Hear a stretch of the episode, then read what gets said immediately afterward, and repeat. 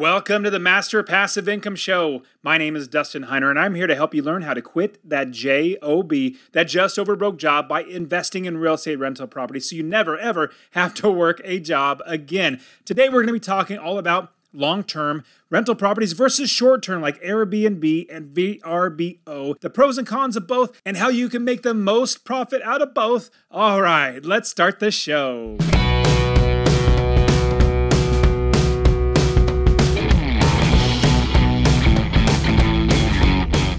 Welcome to the Master Passive Income Podcast, where we talk about investing in real estate rental properties with a special focus on making enough money so you can quit your job and live the dream life. And now, here is your host, Dustin Heiner.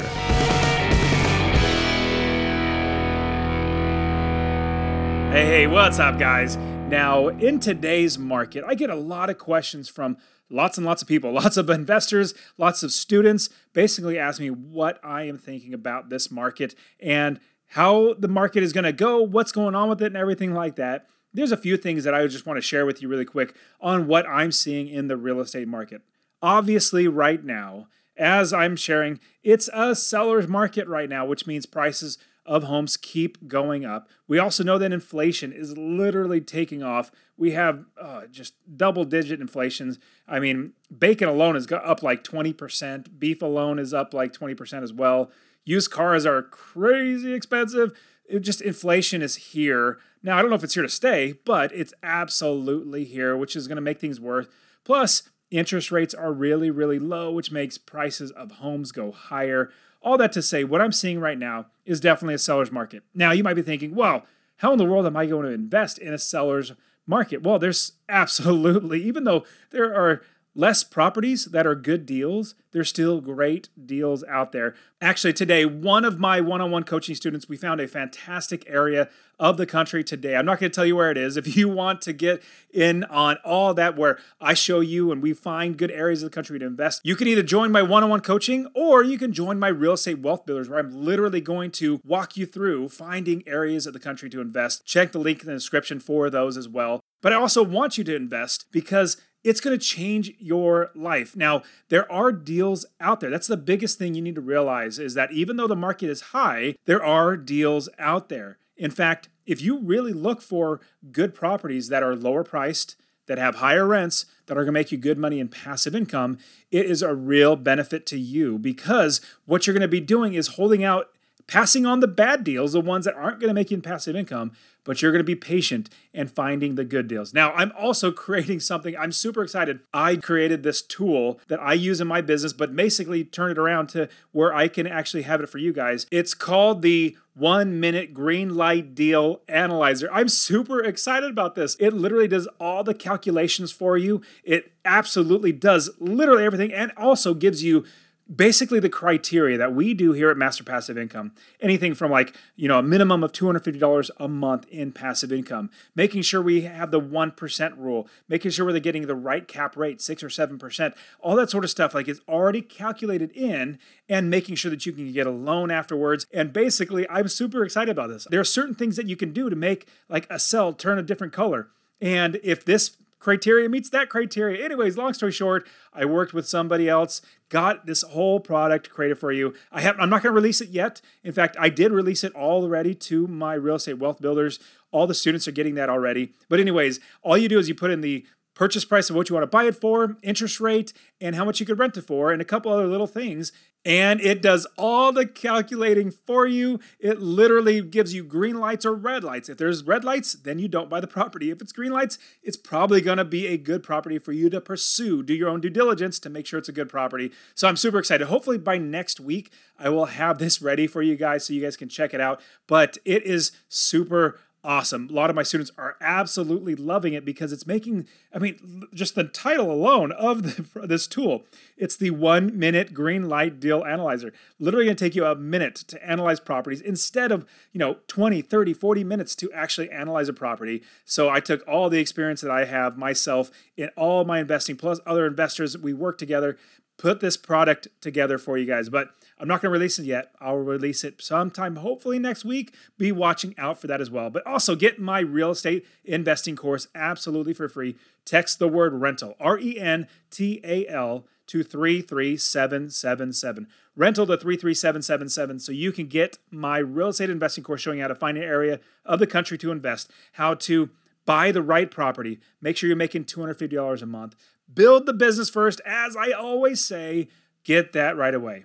Now let's talk about short term versus long term rental properties. Short term would be like vacation, Airbnb, VRBO type properties, and long term would be where you rent it out for a one year lease, two year lease, or something like that. And so there are a lot of pros and a lot of cons, literally to both. I personally love having both. Now, for my portfolio, what I would like to have is 80% being long term rental properties and 20% being VRBO, Airbnb, short term rental properties. And the big reason why is because long term rental properties, and we'll get into this just a second, all the pros and cons, but it's steady income, it's reliable income, it's predictable income. Short term rental properties is great, it's not predictable, but you make more money. Now, here's the big difference between the two long term versus short term. Long term, you actually rent it out per month on a monthly basis, but you have a year long lease. You know, hopefully somebody's locked in for an entire year at a lower price. Short term is different though. You rent it out by the day. You literally rent it. Now, some people might be like a week at a time, three or four days at a time, but you're paying, or the person is paying literally a day at a time, 100 $150 a day. And so what happens is you actually make more money doing short term rental properties as opposed to long term rental properties because renting out per day, you make so much more money. There's a reason why hotels, there are so many hotels. There's a reason why they make so much money and they keep making money is because renting it out per day, you make more money. Let me give you an example. If you have a long term rental property, now this long term rental property, you're renting it out for $1,300 a month, three bedroom, two bath, 1,200, 1,500 square feet, a normal house.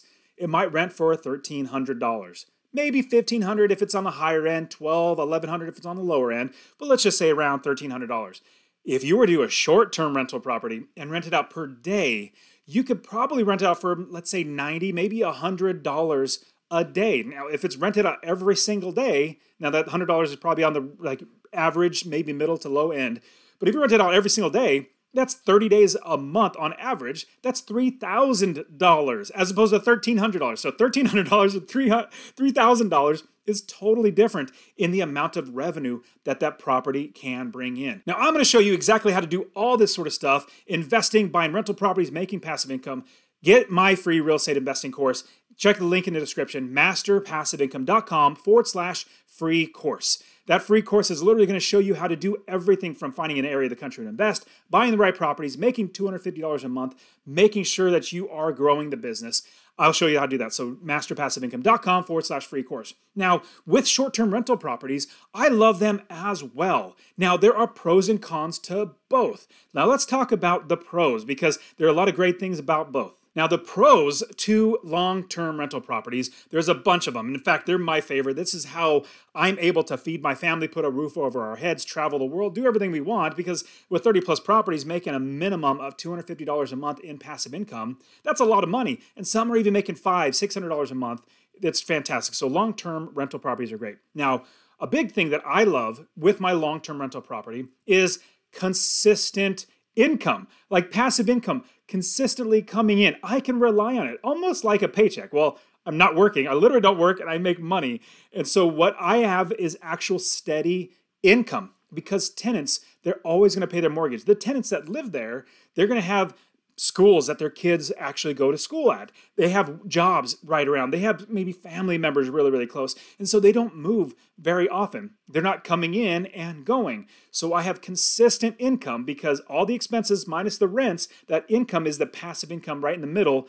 And let's say you have $1,000 in expenses, you rent it for $1,250, 13 maybe $1,300. That's $300 a month in passive income. So that's why I love is consistent passive income. The next great thing, the next pro, the next good thing about long-term rental properties is very low turnover of tenants. It costs a lot of money to turn over a property. Basically, tenants moving out and then new tenants moving in, and in the middle there you have to clean it up. You have to, you know, fix the carpets, you have to clean them, you have to paint the walls, do a lot of stuff. Now, with a short-term rental property, you have a lot of turnover Long term, you have very, very little turnover. I have some st- tenants that are literally in there for five, six, seven, eight years, paying my mortgage for me, paying my taxes for me, my property manager, paying everything, and making me money in passive income. So, very, very low turnover of tenants is fantastic about long term rental properties. Another great thing about long term rental properties is that utilities are literally paid for by the tenants. They are put in their names. The sewer, the, the garbage, electricity, gas, everything is literally put in the tenant's name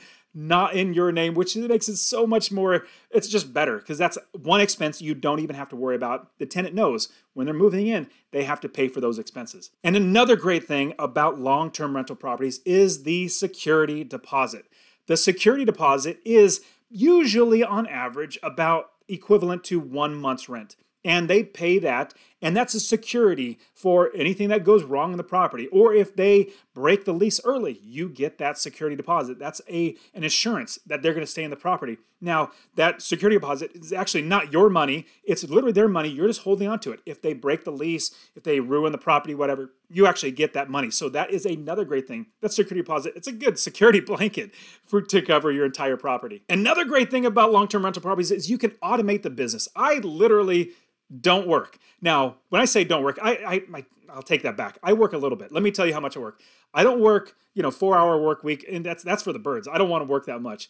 I only work 30 minutes a month. Get that a month, not a not a, a day, not a week. 30 minutes a month because I have the entire business automated. I have roofers, I have inspectors, I have realtors, I have wholesalers, property managers. I literally have everybody else doing the business for me, and it's absolutely automated. The only work that I do in the 30 minutes a month is literally get my property manager statement, looking at it, and say, okay, everything looks good, put it aside, and go back to play with my kids, going hunting, or do whatever I want. I literally just have fun. The great thing is it's absolutely automated. Now, here's the key though and I want you to watch a video that I actually talk about the entire business process. What you want to do is the key.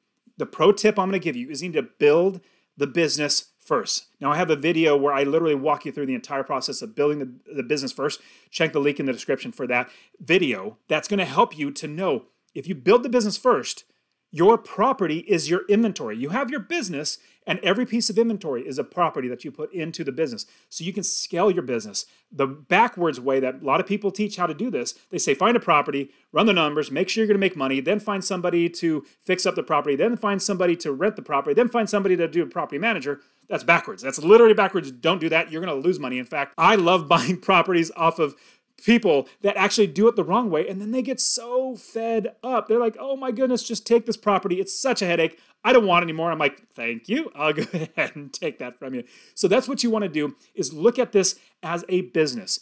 Create the business first, and you get my free real estate investing course. I will literally show you how to do that. Now, let's look at the pros of short term rental properties. The first one is huge you make more money. I mean, just in general, you make a lot more money when you have a short term rental property. Remember, you're renting it out per day as opposed to per month. So if you have one property that's making $100 a day versus one that's making $1,300 a month, it's a no brainer. You're going to make what, $1,700 more. Now, that's a huge, huge bonus because when you're having one property that's actually making you like 700 or $1,000 more than you normally would, that's a huge, huge increase in the amount of passive income that you have that can help you propel into financial freedom much faster. So, short term rental properties definitely make you a lot more money. The next pro, the next benefit of having a short term rental property is your tenants pay for all the expenses like soap and shampoo. You just make sure that's accounted for inside of your expenses. You make sure that's accounted for when you're charging the rent.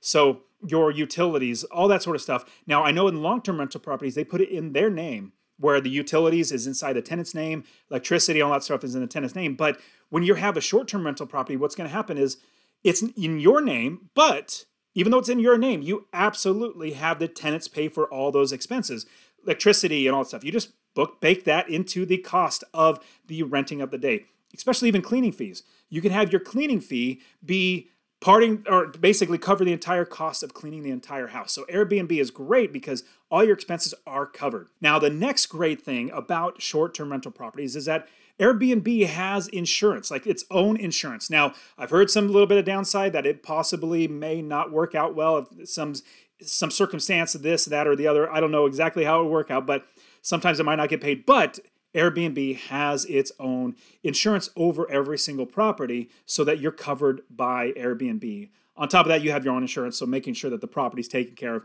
But that's a huge comfort that they have the insurance over it. But at the same time, another bonus or another great thing about it is you can screen out tenants by seeing what they've done in the past. Seeing, okay, they stayed here, here, and here, and there were bad reviews. Maybe I'm not going to let them stay in my property. So you can see what type of tenants are coming in. Now, you're not going to do a background check. That's definitely not what you're going to be able to do on a short term, but you can see the reviews that the other homeowners, the other Airbnb hosts can actually put on for each one of the the um, short-term tenants and if they're bad then don't put them in the property. So that's another great thing about short-term rental properties. Now since we were just talking about short-term rental properties let's jump into the cons or the negatives about short-term rental properties. The first one is you're absolutely dependent dependent like a stranglehold over you on other platforms like short-term rental properties airbnb and vrbo those two different websites that are probably the most predominantly used websites but you're under a stranglehold under them. If they literally kick you off, then you're done. Or if you get bad reviews, like you get two or three bad reviews, then nobody's going to want to stay there. So you're absolutely dependent, dependent on the Airbnb or VRBO, that platform. Just like if you had a Facebook and they they somebody closes your Facebook account or Facebook closes your Facebook account, you literally don't have that account anymore you can't talk to your people. Same thing with Airbnb. If they delist your property, you cannot have it as an Airbnb anymore. And another bad thing about Airbnbs are the customer reviews. You have no say over the customer review. You might be able to, you know, appeal it and say, "Hey, this didn't really happen," and see if Airbnb will change it. But if you get one bad review, and then a second bad review, and you have a bunch of good ones, but you have a few bad reviews, that's going to make it harder to rent your property. You're going to have to lower your prices because it's not a top notch quality property. So, customer reviews are very, very big, especially if you get jerks. And so, if you've ever looked at any reviews on any products on Amazon, it's either a five star or a one star. Like, there's very few stars in the middle, it's either five or one. Same thing with Airbnb. You're going to get a lot less people that are going to be like, oh, it was a three. No, they might just move it to a one and say, no, this was a horrible place. Never stay there.